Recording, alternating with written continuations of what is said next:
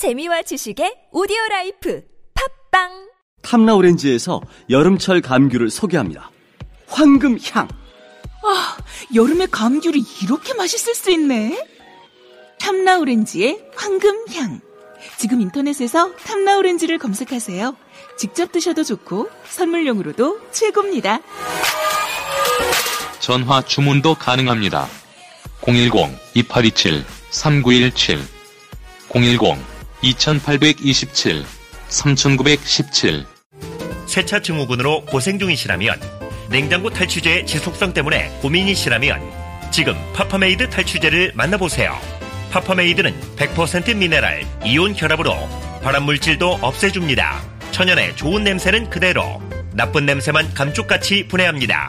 냉장고 탈취도 강력합니다. 탈취 지속성이요. 광고 심의 때문에 자세한 말씀은 못 드리지만 냉장고 수명과 경쟁할 정도죠. 네이버에서 파파메이드를 검색해보세요. 텍스토머 정품을 꼭 확인하세요. 우리 집 방충망 바꿨어요. 미세벌레 덤벼봐 먼지 모두 덤벼봐 촘촘해서 촘촘망 방충망은 촘촘망 예쁘고 통풍까지 좋아요. 방충망은 촘촘망 주식회사 텍스토머. 텍스토머의 이동식 촘촘망 더블랙이 새로 나왔대요. 미세벌레 덤벼봐 먼지 모두 덤벼봐 촘촘해서 촘촘망 이동식 촘촘망 더 블랙.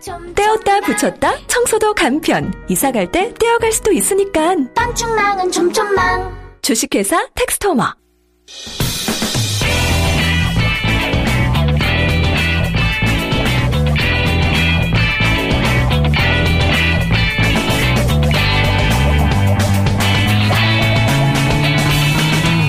김어준의 뉴스 공장.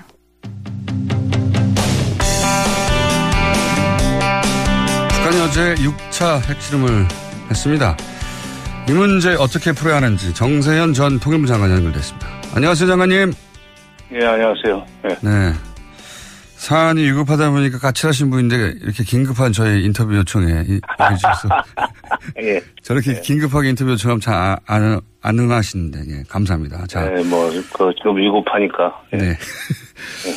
북한이 이제 6차 실험을 했는데, 어, 뭐 작년에도 두 번 하긴 했습니다만, 이번에는 이제 수소폭탄이라고 주장하는데, 북한은 왜 이 상황에서 이런 실험을 하는 걸까요? 금년 1월 1일 신전사에서 김정인, 아, 김정은 북한 그 국무위원장이 금년 중으로 수소탄을 완성하겠다고 얘기를 했었어요. 예. 예, 근데 이제 이번 거는 뭐 수- 완전한 수소탄 실험은 아닌 것 같습니다. 왜냐하면 이제 수소탄으로 넘어가기 위한 저희 그 융합 실험에 성공한 것 같아요. 예. 분열시키다가 이제 융합을 하면 그만큼 폭발력이 커진다는 거 아닙니까? 그냥, 그냥 원자탄보다 훨씬 더 무섭다는 건데, 근데 이제 작년 1월 달하고 9월 달 그 실험이, 어, 4차, 5차가 수소탄 전 단계인 증폭 핵 분열 탄 시험이라고 북한이 얘기를 했었어요. 네. 그보다 한 단계 저- 진전된 실험이라고 보고, 그러나 아직 에, 수- 수소탄 그 자체를 개발한 건 아닌 것 같다. 이게 직전이라고 봐야죠. 그렇기 때문에 에, 금년 1월 1일 날 신년사에서 했던 말도 있고 그래서 금년 중에 완성된 수소탄 실험을 또 한 번 하지 않겠는가. 음. 걱정입니다. 그 목적이 뭘까요, 목적이? 목적이요. 네, 북한에. 이제 수소탄까지 수소탄이라는 게 뭐 그 그 원자탄보다 훨씬 위력이 큰 거기 때문에 네. 사상력이 크기 때문에 에, 그런 핵폭탄을 가지고 있으면 미국이 북한을 핵보유국으로 인정하지 않을 수 없다는 계산을 북한은 할 거예요. 예. 그러니까 북한의 계산입니다. 핵보유국으로 인정받고 싶다는 거죠. 그리고 그런 조건에서 미국과 일대일로 수교하고 평화협정 체결하는 그런 어, 상황을 연출하면 국제적으로 지위가 올라가지만 우선 대내적으로 김정은의 통치력이 굉장히 높이 평가를 받는 그런 그 효과가 있습니다. 국내 정치적으로. 네. 에, 이 사람이 이제 나이 어린 나이라고 지금 밖에서 자꾸 그 얕잡아 보는 것이 올- 오히려 북한을 하여금 이런 어 과감한 짓을 하게 만드는 그런 측면도 있죠. 음. 그러니까 국내적으로 국외적으로 무시당하지 않으려는 노력이다. 그렇죠. 그러면서 이제 미국과 어 쉬운 말로 미국과 애들 말로 맞- 맞짱 뜨는 모양새를 보여주면 누가 함부로 우리를 무시할 수 있으며 국내적으로 자기네들 국내적으로 어 김정은의 위상은 어 훨씬 더 올라갈 수밖에 없다 하는 그런 계산이죠. 그리고 또 미국한테는 뭐 1대1로 상대하기 위해서 테이블로 나와라 이런 얘기기도 하겠죠. 그렇죠. 일대일로 하자는 거예요. 일대일로 하자는 거예요. 미국과 일대일로 회담을 하겠다는 겁니다. 이제 여기에 대해서 뭐 이- 이제 네. 예 그런 분석은 여러 차례 해 주셨는데 여기에 대해서 이제 트럼프 대통령은 물론 트위터입니다. 이게 뭐 공식 성명은 아니고 이분은 즉흥적으로 이 트위터를 하도 많이 써가지고 미국 내에서 비판이 많은데 트위터를 통해서 어 유화책이 통하지 않는다 한국 정부에 이런 말을 했습니다. 어 여기에 대해서 이제 국내 또 보수 언론들은 미국의 군사적 옵션에 대한 얘기도 많이 하고 있어요. 미국의 군사적 옵션이 현실화될 가능성이 있다고 보십니까? 없죠. 없어요. 모든 옵션은 테이블에 올라, 있, 올라와 있다는 얘기를 지금 한두 번 했습니까? 그런데 그, 그런 얘기가 지나고, 그 나오고 나면은 바로 미국 내에서 이른바 군사 전문가들까지도 실질적으로는 군사 옵션은 쓰지 못하는 거 아니냐. 그런 얘기 많이 나오죠. 3차 대전, 예. 뭐, 남북 전쟁이 미중 전쟁으로 번지고, 그렇게 되면은 각자 패싸움이 돼가지고 세계 3차 대전으로 번질 위험성이 있는데, 미국이 지금 그런 그 전쟁을 벌릴 수 있는 가능성이 없고, 특히, 에, 6.25 때고는 뭐, 북한이 쉽게 생각을 해서 남침을 해가지고, 그것이 에, 미중 전쟁으로까지 번졌지만, 미국이 먼저 그런 일을 벌이기는 지금, 에, 중국의 힘이, 북한의 배후에 있는 중국의 힘이 그때에 비해서 엄청나게 커졌기 때문에 이거 함부로 못 벌립니다. 북한 때리지만 결국 미국과 중국 사이의 전쟁으로 번진다는 건 그 미국 미국 사람들도 다 알고 있는 일이죠. 그러니까 군사 옵션 못 써요.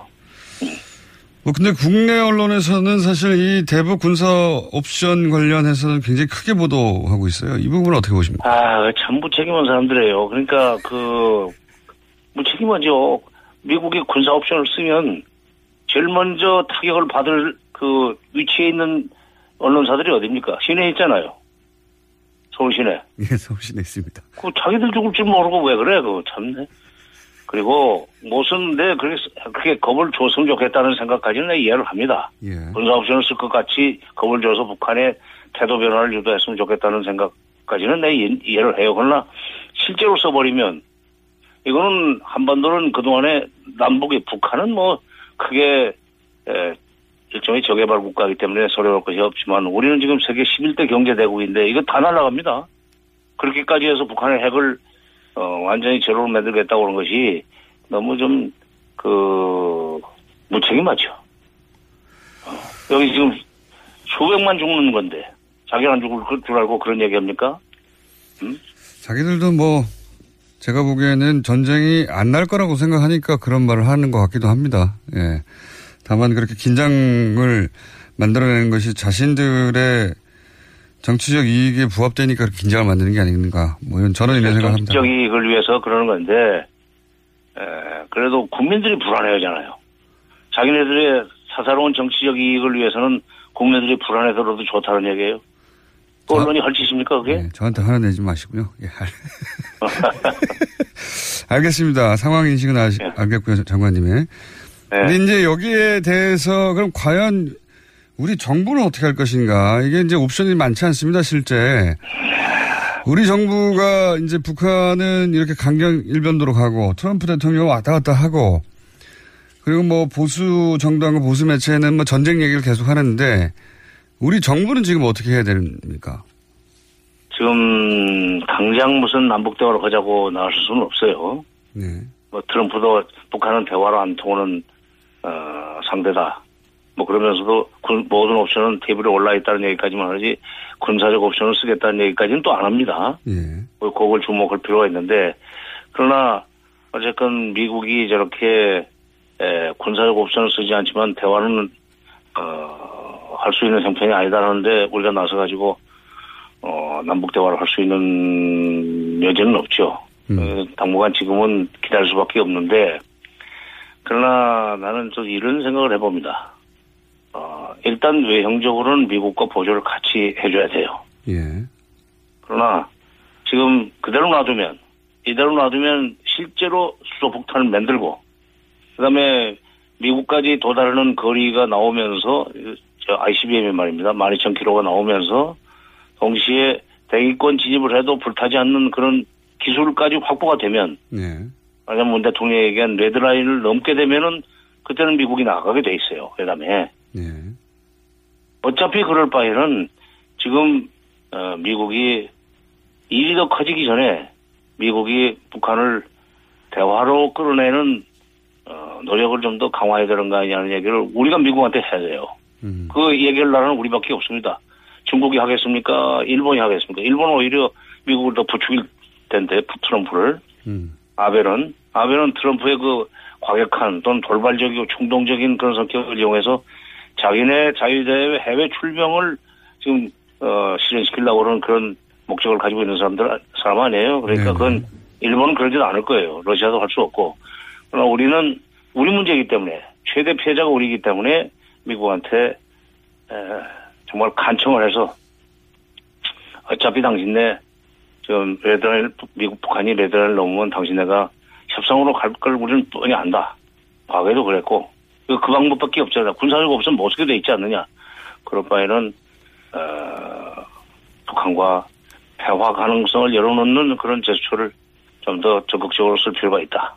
그동안에 진행됐던 미국 간의 불미접, 물밑접촉, 이걸 적극적으로 활용해서 북한이 에, 미국 협상이 곧 열릴 거라는 희망을 갖도록 좀 해주라 하는 얘기를 우리가 해야 됩니다. 그래야 우리가 살죠. 예. 북한이 결국 원하는 건 자신들의 체제 보장 아니겠습니까, 결국은. 예. 뭐. 체제 보장이죠. 체제 보장이라는 게 이제 제도적으로는 수- 미국 수교고 그다음에 평화 협정이죠. 체제 보장은. 네. 그걸 이제 해달라는 건데 이걸 지금 이렇게 계속 미사일 그 발사하고 핵실험하고 하는 것은 겁나면은 우리 여기 일대로 협상해서 그거 약속하라는 거거든요. 그러니까 예. 그건 어, 어차피 해줄 바에는 지금 일이 더 커지기 전에 지금 초동 단계에서 이걸 막자 하는 얘기를 우리가 미국한테 해야 된다는 얘기죠. 대한민국 정부가 지금 그거 안 하면은 직무유기입니다.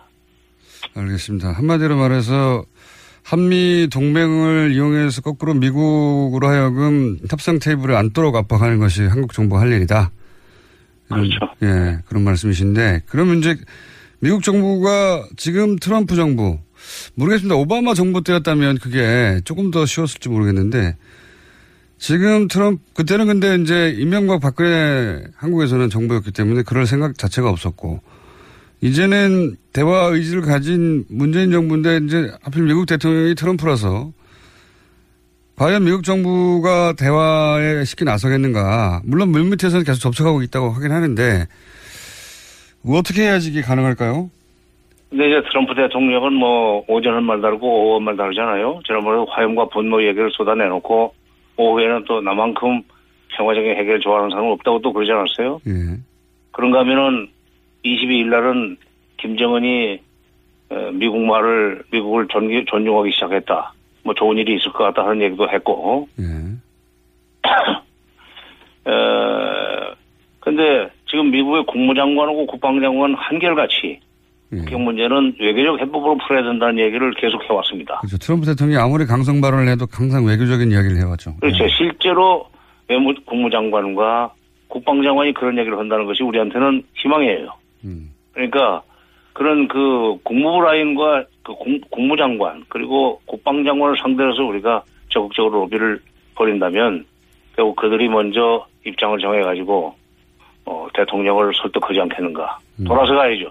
그러니까 대토, 보통은 정상회담을 통해서 대통령과 대통령이 직접 그 얘기하는 것이 훨씬 더 빠른데 지금은 트럼프가 워낙에 지금 불가측성이 높고 충동적이기 때문에 무슨 일이 벌일지 모르기 때문에 그걸 통제할 수 있는 위치에 있는 어, 국무장관과 국방장관 이런 쪽으로 우리가 접근을 해서 결국 대화적으로 어차피 갈 거라면 지금 가자 한 시라도 빨리 가자 하는 얘기를 어, 하면 할 수 있고 그게 에, 우리로서는 도리라고 생각합니다. 그러니까 성과를 내, 내 빠른 시간 내에 신권을 못 내더라도 그 얘기를 시작을 해야 돼요. 그래야 미국도 나중에는 우리 핑계를 대고라도 북한도로 너 이러지 말고 회담에 나와. 그리고 너희들이 요구하는 거 우리가 들어줄 수가 있어.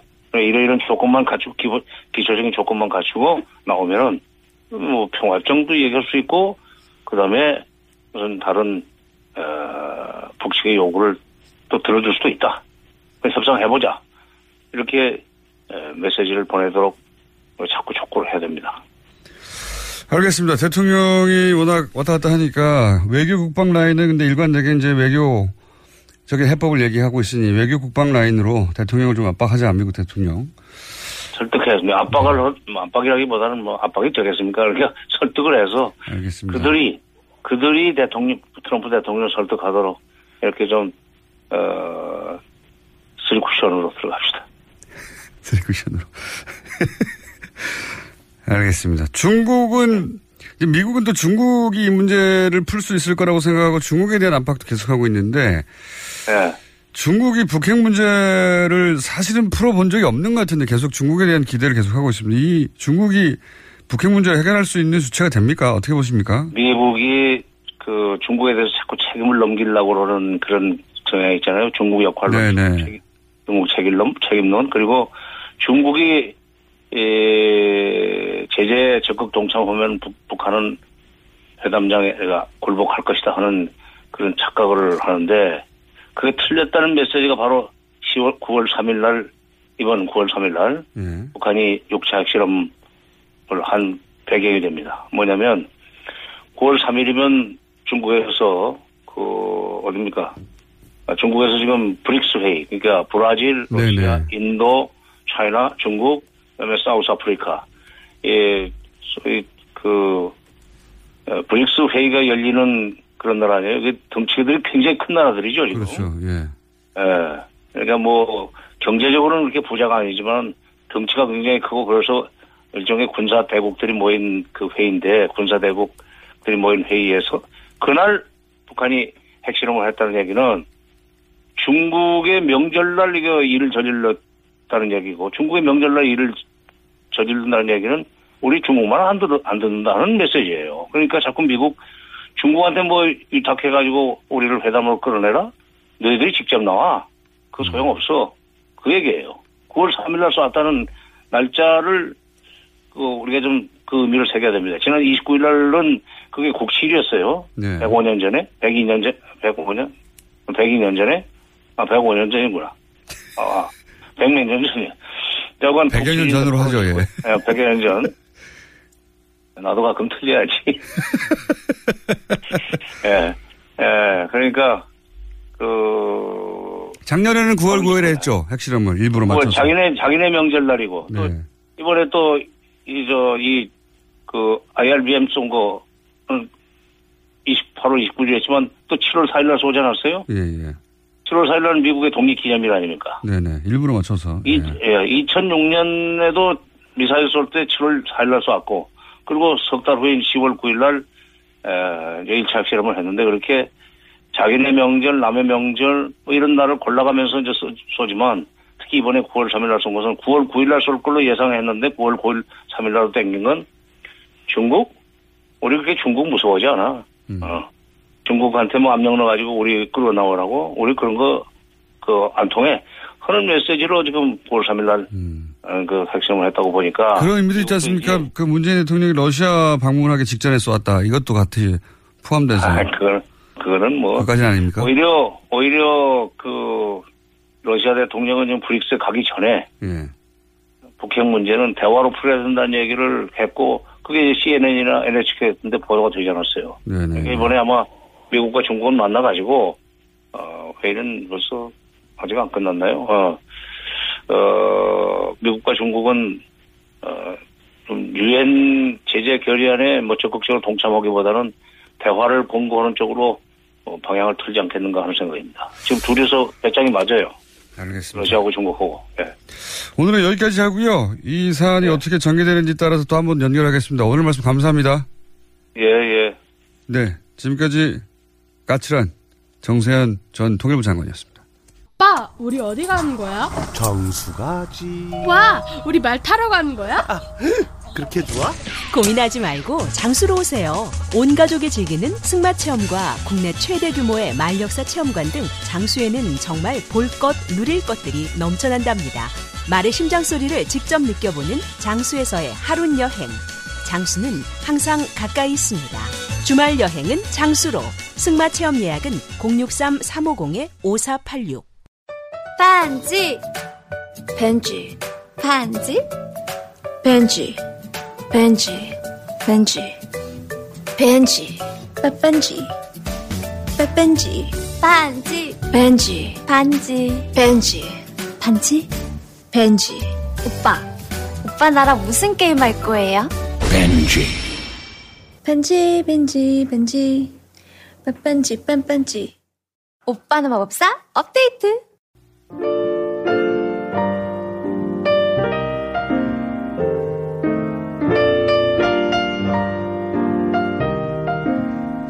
불친절한 AS. 오늘 브리핑에서 이제 준비한 코멘, 어, 녹취가 안 나와가지고, 예.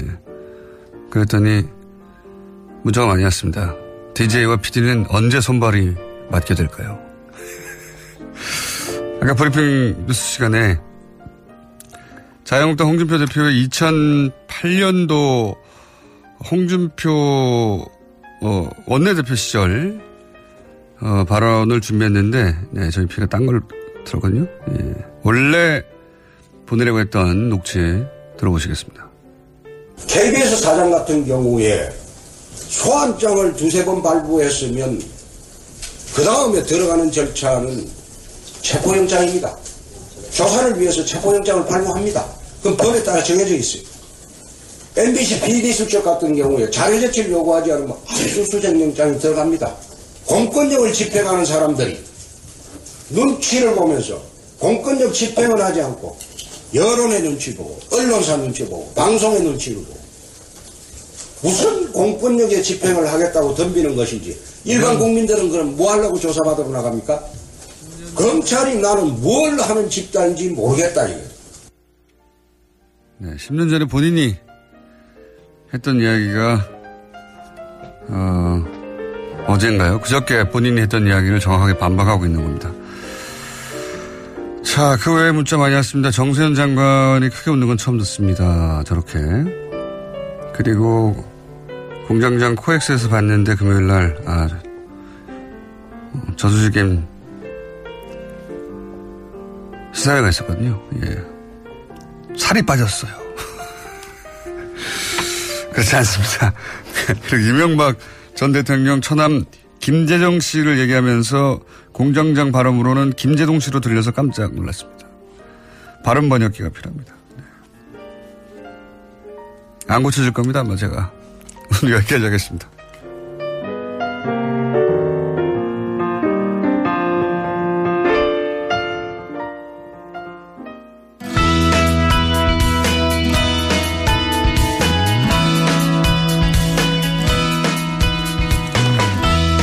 (2010년) 대선 당시 군 사이버 사령부 댓글 공작에 대한 특종이 KBS 기자에 의해 있었죠. 예, 내용은 청와대 국방장관 합참의장에게 댓글 공작을 매일 보고한다는 거였는데 이 취재가 KBS에서 보도가 안 됐습니다.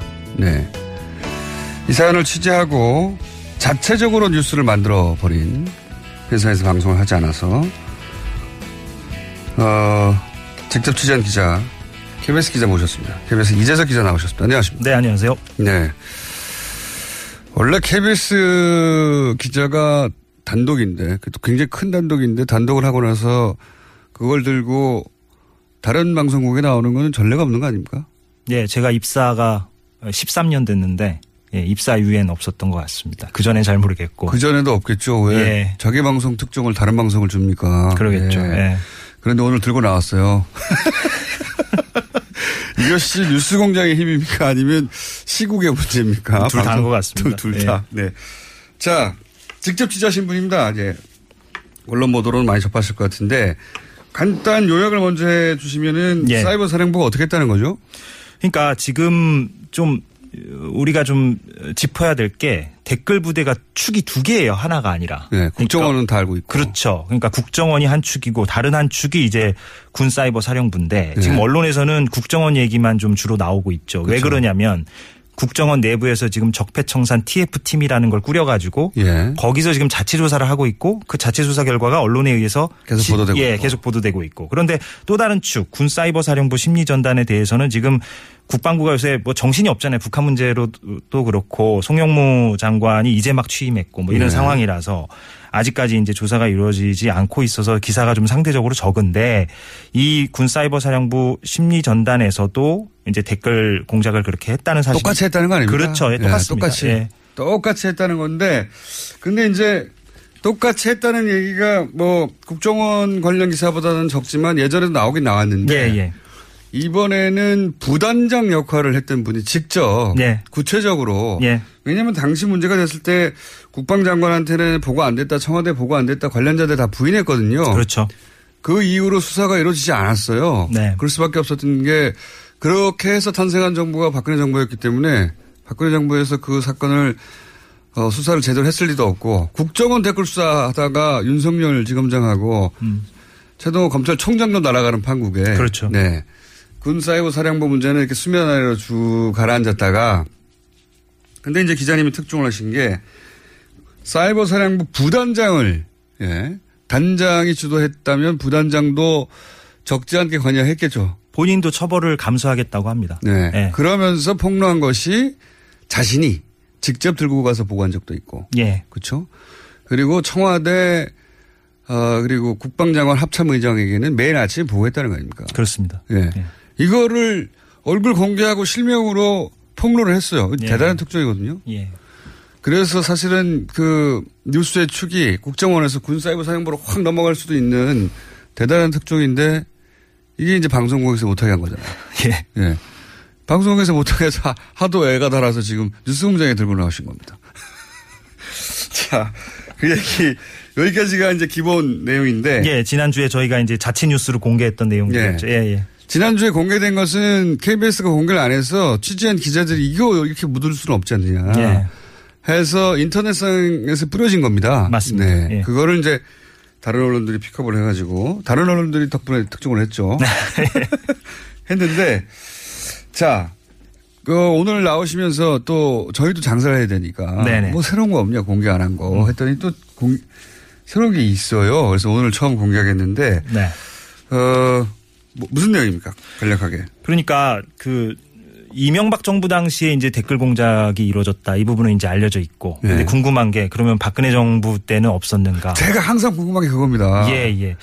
그 궁금증을 다는 아니지만 조금이라도 좀 해소할 만한 어떤 하나의 에피소드? 아하. 예, 그런 거를 좀 오늘 가져와 봤거든요. 뉴스공장에서 처음 예, 공개를. 네, 감사합니다. 저희도 예. 장사도 해야 되고 하는데 예. 그래서 박근혜 정부 때도 마찬가지의 군 댓글 공작이 있었다라고 우리가 뭐 추정을 할 수가 있는데 근데 네. 그 대표적 케이스로서 이른바 김병관 보위 작전이라고 그 내부에서는 불렀다고 해요. 김병관 씨는 초대 장관을 하려다가 낙마한 분 아닙니까? 맞습니다. 예, 네. 초대 국방장관 후보자로 지명이 됐다가 낙마를 한 사람인데 네. 그 사람에 대한 보위 작전 혹은 보호 작전, 보수 작전 뭐 이런 식으로 불렀다고 해요. 정식 명칭은 아니니까 음, 그 사이버. 사령부에서 예, 예. 자기들끼리 예, 그래서 그 작전이 도대체 무엇이었는가? 네. 예, 그것을 오늘 좀 예, 뉴스공장에서 설명을 해드리려고. 그러니까 예. 이때까지 언론에 계속 나왔던 거는 이명박 정부 때 얘기인데 그렇죠. 박근혜 정부 출범한 뒤에도 음. 뒤에도 국방장관 후보 군사령 군 사이버 사령부니까 이제 이런 사안들에서 관심이 또 있었나 보죠. 그렇죠. 네. 예. 그러니까 이전에 구축해둔 시스템 정권 교체되면서 다 없어진 게 아니라 박근혜 정부 시절에도 돌아갔다. 그대로 돌아갔다. 그런 사례를 지금 들고 오신 거죠. 예, 그 일단을 하나 보여줄 만한 사례인데 예. 그래서 이제 새 장관이 온다니까 댓글 부대가 가만히 있을 수는 없잖아요. 네. 띄워줘야 되잖아요, 그 사람을. 네. 예, 그 사람이 훌륭한 사람이다. 그러니까 이명박 정부 시절에만 있었던 건 아닌 걸 보여주는 단서입니다. 일단 예. 녹취를 들어보시겠습니다. 김병가인을 에, 장관으로서 아주 우수한 전략가다. 홍보해라. 그렇게 지침이 떨어집니까? 예, 우수한 전략가로. 우수한 전략가. 어, 뭐 방산 비리는 충북 세력들이 장관을 못하게 해서 한 것이다. 떨어져. 예. 아, 지금 그러니까 이게 이제 처음에 나온 목소리. 예. 이분이 김기현 전 과장 전 과장 부단장 역할을 했던 부단장, 분이고 이분이 이제 양심선언을 한 분인데 이번의 얘기는 김병관 장관 후보자가 아주 우수하다는 것을 댓글로 작업을 해라. 홍보해라. 홍보해라. 아하. 그런 지침이 떨어졌다. 530 심리전단 대원들에게 떨어졌다. 대원들에게? 예. 그리고 이제 방산비리 의혹이 있었잖아요. 예. 예, 이분이 이제 그때 당시 후보 시절에 방산비리 겨- 결국 그걸 낙마하긴 했는데 예, 부동산 투기 의혹 그리고 예. 방산비리 연루 의혹 이걸로 이제 낙마를 했죠. 그게 이제 친북의 장난이다. 예, 친북 세력이 못, 장관 못하게 하려고 하는 거다. 네. 보수 진영은 참 편해요. 뭔가 불, 불량에 나오면 다 북한이 했다 그러니까 여기서도 역시 친북 세력이 이 사람이 워낙 우수한 전략가라서 장관을 못하게 하려고 방산비리 사실이라는 것을 퍼뜨렸다. 그렇죠. 그렇게 퍼뜨려라. 예, 퍼뜨려라. 예. 하고 지침이 떨어졌다. 네. 지침 이거는 박근혜 정부 시절입니다. 이거는. 2013년 초죠. 예. 그러니까요. 박근혜 정부 예. 시절이다. 지침이 누구한테 떨어지는 겁니까 이게 어떤 식으로? 그러니까 이게 어떤 식으로 떨어지냐면 대원들에게 멘트의 샘플이 주어지는 거예요. 말하자면. 아, 이걸 응용해서 그러니까 그 멘트를 그대로 쓰기도 하고 네. 이 멘트를 응용해 가지고 어 대원들이 이제 밤 사이에 네. 댓글도 달고 음. 그렇게 하는 거죠. 인터넷 기사 뭐 댓글도 달고 이런 식으로 응용을 해 가지고. 그러니까 기본 기본 문구가 떨어지는 거죠. 그렇죠. 그리고 그 응용하기도 하고 그대로 쓰기도 하고. 그렇죠. 그거를 어 박근혜 정부 시절에 군 사이버 사령부가 어 했다. 새 장관을 띄우려고. 한마디로 했다. 예. 요거 한 번만 했겠냐 이렇게 생각해 볼 수 있는 거죠. 여기서. 그렇죠. 예.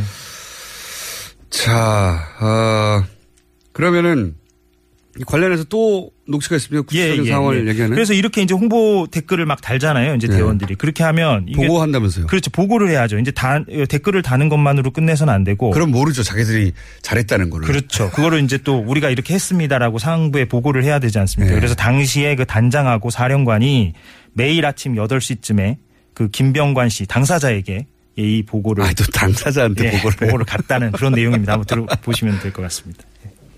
김건강 뭐 보수 작전이야 돼. 뭐 이래서 뭐 번 작전 한장 만들어. 가지고 매일 아침 8시에 옥동이하고 이태학도 저녁 그냥 가. 전쟁 기념관이요. 네. 그 위에 김병관이가 형문회를 준비하기 위해서 전전 기념관에 4층인가 유치하고 있기 때문에 아하. 청문회 준비를 위해서 전쟁 기념 4층에 있었는데 네. 국방부 바로 앞- 앞에 있으니까요. 거기에 이제 사이버 사령부 단장과 사령관인가요? 오토경 씨가? 그렇죠. 옥도경 씨가 당시 사령관이고 단장이 이태하 씨였죠. 네. 옥도경 씨 단 한 사람 처벌됐던가요? 아니요. 이태하 씨만 아, 이태하 처벌이 씨 됐고. 지금 대법원에 가 있고요. 사건이. 네. 옥도경 씨는 처벌을 받지 않았죠. 선고 유예됐습니다. 선고 아 유예됐군요. 예. 예. 그런데 어 다 털어졌으니까 그때 예, 다 털어졌는데 이와간 그때 당시에 직접 보고서를 들고 자기들이 홍보에서 띄워주고 있는 후보자한테 가서 그렇죠. 우리가 이렇게 했다고. 그렇죠. 그럼 애초에 명령을 남사스럽지도 않나? 대체 명령을 어디서 떨어지는 겁니까? 그러니까 이제 공식적으로 명령은 이제 사령관과 단장이 하, 는 거죠. 하는 사령관과 건데. 단장이 이제 이러이러하게 댓글 작업을 해라. 이렇게 날마다. 근데 이제 뭐. 이런 뉴스 있었지 않습니까? 이게, 어, 국정원 따라하고 사이버 사령부 따로 해가지고는 통합 대응이 안 되니까 뭐 게시판도 나눠야 될 것이고 예. 뭐 어디 포털도 나눠야 될 것이고 영역을 나눠서 그리고 또 여기서는 이 얘기고 저기서는 저 얘기하면 안 되니까 메시지 통일시켜야 되고 그래서 아마도 컨트롤 타워. 예, 국정원이 컨트롤 타워를 했을 것이고 거기서 지령이 실제 내려왔을 것이다 이런 얘기가 있었습니다. 그런 얘기도 있고 청와대가 그 컨트롤 타워 역할을 했을 거라는 의혹도 있죠. 실제 이 전형적으로. 김기현 전 과장의 지난 폭로를 보면 날마다 국방 비서관실에 보고가 올라갔다는 거니까 네. 청와대 국방 비서관실에. 그거는 결과를 보고하는 거니까 예. 지시가 내려온 쪽으로부터 결과 내려온 쪽의 결과를 보고하겠죠 아마도. 예, 그렇게 추정할 수도 있죠. 예. 음. 어 적어도 사이버 사령부 단독으로 모든 일을 하진 않았고 위에서 지시를 받았는데 이 케이스 같은 경우에는 단장과 사령관이 어쨌든 결과물을 들고 그 결과물이라는 건 이제 특정인을 띄우기 위한 건데 후보 예. 특정인한테 찾아가서 우리가 잘했죠 하고 보고했다. 여론 조작이죠. 예. 아니 여론 조작은 알겠는데 그걸 예. 또 당사자한테 당사자에게, 예. 가가지고 보고했다니까 재밌네요. 혹시, 어, 김병관 당시 후보를 인터뷰 해보셨습니까? 예, 만났습니다. 지난주 금요일에 저희 취재진이 만나가지고. 이런 보고를 받은 적이 있느냐? 예, 그래서 이, 런 얘기 들은 적 있느냐 했더니 좀 반응이 뜻밖이었어요. 그러니까 자기가 그 당시에는 아니고 훗날에 네. 건너 건너서 간접적으로는 들었다.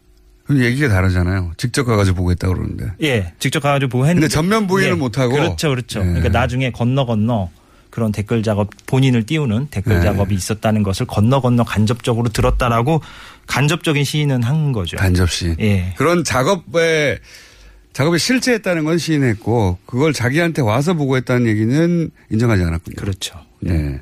근데 지금 김기현 당시 사이버 사령부 부단장의 주장으로는 예. 주장으로는 아예 정전기념관 4층에 가서 직접 당사자한테 보고를 했다. 그렇죠. 라고 얘기를 하고 있습니다. 이게 특종인데 또 있나요 혹시 녹취가? 예, 이건 뭐냐면 좀 아이러니한 상황이 좀 벌어지는데, 그러니까 대원들이 어 김병관 씨를 띄우는 건 띄우는 건데 띄울 때 그 멘트를 막 응용한다 그랬잖아요. 아까 현직 장관인 김관진 씨를 좀 깎아내리고 김병관 씨를 띄우는 방식으로 멘트를 쓰기도 했다고 해요. 아 바꿔야 하는데 바꿀 이유를 말해야 되니까. 그것도 그렇고 이제 새로 올 사람을 좀 더 이제 더 부각을 시키려면 기존 음. 사람보다 더 이런 점이 낫다 뭐 이런 거를 이제 써야 그렇겠죠. 되잖아요. 그래서 그런 내용입니다. 예. 그러네요. 일단 네. 들어보시고. 언제도 김관진 좋다. 또 김관진을 깐놈이 있었대, 그 같더니. 어떻게? 아, 김관진보다 더 나은 김병관이 하면서. 김관진 자- 현 장관보다 김병관 더 전략가다. 아 그러니까 전임 깎아내리고 예. 새로운 사람을 띄우는 작업을 시작했는데. 예. 근데 이게 재밌는 게 낙마하고 김관진 장관이 그대로 유임됐어요. 그렇죠. 예. 아니 그럼 어떻게 합니까? 군 예하 부대인데 예. 군 예하 부대에서 이제 장관 바뀔 줄 알고 공격했는데 네. 그대로 있잖아요. 그대로 유임된 거죠. 기- 국- 김관진 국방장관이 이전에도 보고 라인이 있었던 사람이니까 사이버 사령부 댓글 작업을 아는 사람인 거 아닙니까? 그렇죠. 여기 주장 따르면은 주장 따르면 예. 그러면 자기를 공격했다는 걸 자기 예하 부대 사령 어 사령부에서 예, 공격했다는 걸 알 거 아닙니까? 근데 이렇게 구체적인 그런 멘트까지 알았을까는 좀 우리가 좀 한번 생각을 해봐야 되는데 어찌됐건 내부자에 의해서 이렇게 폭로가 된 거니까 본인이 사실 알면 좀 당혹스러울 수도 있겠죠. 김관진 장관은 인정 안 했죠. 그 저희 연락이. 안 됩니다 지금 저희가 뭐 자택도 찾아가고 뭐 네. 사모님은 좀 저희가 뭐 이렇게 사모님과 예, 알 리가 통화를 없죠. 해봤는데 예. 연락이 지금 안 닿아요. 예. 굉장히 코미디 같은 일이 벌어졌네요. 군 사이버 사령부 내에서도 당황했겠어요. 그렇죠. 그러니까 그 김기현 전 과장 증언에 따르면 그래서 결국에는 그 김병관 씨가 낙마하고 김관진 장관이 유임되는 바람에 어, 댓글 공작했던 대원들이 납작 엎드려서 눈치를 봤다. 뭐 그렇게 얘기를 하더라고요. 예. 실제인지는 모르겠으나 예, 증언은 그렇습니다. 기자님 말이 저보다 너무 좋다고, 예. 너무 잘생겼을 것 같다고 문자도 오고 그럽니다. 예. 발음만 좋습니다. 자, 이거 왜 특종인데 지금은 그 처음에 그 공개했던 내용 이외에 네. 뉴스 공장도 먹고 살라고 듣고 들고 오신 거 아니겠습니까? 그렇습니다. 들고 왔는데 뉴스 공장 평소에 들으시죠? 예, 예, 잘 들으시고요. 정사가 되려면 아직 한참 멀은 것 같으니까 KBS가. 그런데 KBS 보도국의 이제 책임자들이 이걸 막았다고 하는데 예. 왜 막았나요? 간단하게 한마디로 말하면 간단하게 얘기하면 이게 증언의 개연성은 있어 보인다. 본인들이 볼 때도. 아, 그렇죠. 개연성이 있어 보이죠, 당연히. 그냥 부단장이니까. 예. 예, 그리고 구체성도 있고 일관성도 있고 그런데 그거를 뒷받침할 증거가 있어야 되는 거 아니냐 이런 식으로. 아 이게 물증이 어디 있다고 그러니까 정보 당국 내부 고발자라는 특수성을 전혀 이해하지 못하고 있는 거죠. 이해를 안 하려고 하는 거겠죠. 안 하려고 하는 걸 수도 있고. 이걸 누가 A4지에 출력해서 들고 있다 가져옵니까? 그걸 갖고 있다가는 뭐 그러니까요. 바로 그냥 뭐 압수수색 당하고 뭐 더군다나 예, 수사도 한번 당했던 곳인데. 예. 그게 말도 안 되는 이야기인데. 그리고 또 있습니까? 이게 뭐 보수 진영에서 반대해서 그랬다는 얘기도 제가 듣긴 했는데. 예, 그러니까 이제 이게 만약에 방송이 나갔을 경우에 네. 자유한국당을 비롯한 보수 진영에서 반대를 하면 네. KBS가 그 후폭풍에 시달려야 한다. 그래서 이제 뭐 이런 얘기까지 저한테 하더라고요. 그러니까 이 방송이 안 나갔을 때의 후폭풍보다 나갔을 때의 후폭풍이 더 두렵다. 뭐 이런 얘기까지 저한테 하더라고요. 안 나갔을 때 후폭풍이 어떤 건지를 지금 보여줘야 되겠군요. 그렇죠. 그래서 나오신 거군요. 예. 네. 말도 안 되는 이야기인데 그렇게 따지면은 진보 보수 어느 진영이든 반대하는 거는 KBS가 보도 안 한다는 얘기잖아요. 예. 날씨만 보도합니까? 자, 근데 이런 행태가 KBS 에서 오래 되어 왔다면서요. 아, 그렇죠. 그러니까 이게 뭐 사실 어제 오늘 얘기가 아니고 사실 그래서 저희가 파업을 하는 이유도 뭐 그 지난 9년간의 이런 사례들은 뭐 무수히 많았기 때문에 예를 들면은 최근 사례로 뭐 지난해 최순실, 게- 최순실 게이트 터졌을 때 당시의 네네. 보도국장이 예. 그 기자협회장이 이제 TF팀을 구성하자 이렇게 제안을 했더니 최순실이 박근혜 대통령 측근이라고 장담할 수 있느냐 증거 가져오란 얘기죠 또. 아, 그걸, 그걸, 그걸 알려고 취지를 해야 되는 거죠. 그렇죠. 예. 그리고 그런 이- 정황들이 나왔으니까. 그렇죠. 그러니까 참 기가 막힌 발언이고. 이게 사이버 사령부 부단장이 아니라 단장에 나와서 얘기를 해도 보도가 안 됐겠네요. 그런, 그런 접근이라면. 예.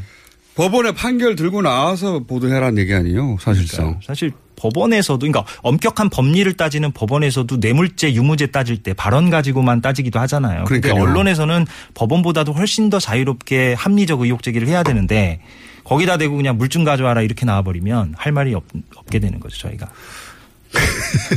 보도하지 않겠다는 핑계인데, 네. 그죠?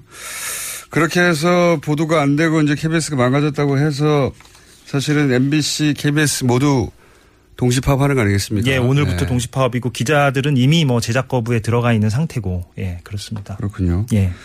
근데 이제 여기에 대해서 자유한국당 뭐 보수 정당 같은 경우에는 어 언론 장악 예. 시도라고 라고 주장합니다. 근데 KBS에 직접 다니는 당사자 기자로서는 그런 주장을 들으면 어떻게 생각하십니까? 전혀 동의할 수 없는 게 아까 공장장께서 일부에서 핵심을 말씀하셨어요. 뭐냐면 내부 구성원들의 압도적 다수가 지금 무엇을 주장하는가를 봐야 되는 거죠. 그러니까 여야 간의 공방이 중요한 게 아니라 KBS와 MBC 압도적 다수 평 PD, 평 기자들이 지금 무엇을 주장하고 있는가 이거를 보면 명확하다고 말씀을 드리죠. 정현주 사장 쫓겨날 때는 어땠습니까? 그러니까 그때는 반대였잖아요. 그때는 정현주 사장이 이렇게 쫓겨나면 안 된다. 이렇게 주장하는 게 평 기자, 평PD들의 다수 의견이었고 압도적 의견이었는데 지금은 정반대로 고대영 사장 빨리 나가야 된다는 거 아닙니까? 음. 예. MBC도 마찬가지고. 그렇죠. MBC 김장현 마찬가지고. 사장도 마찬가지고.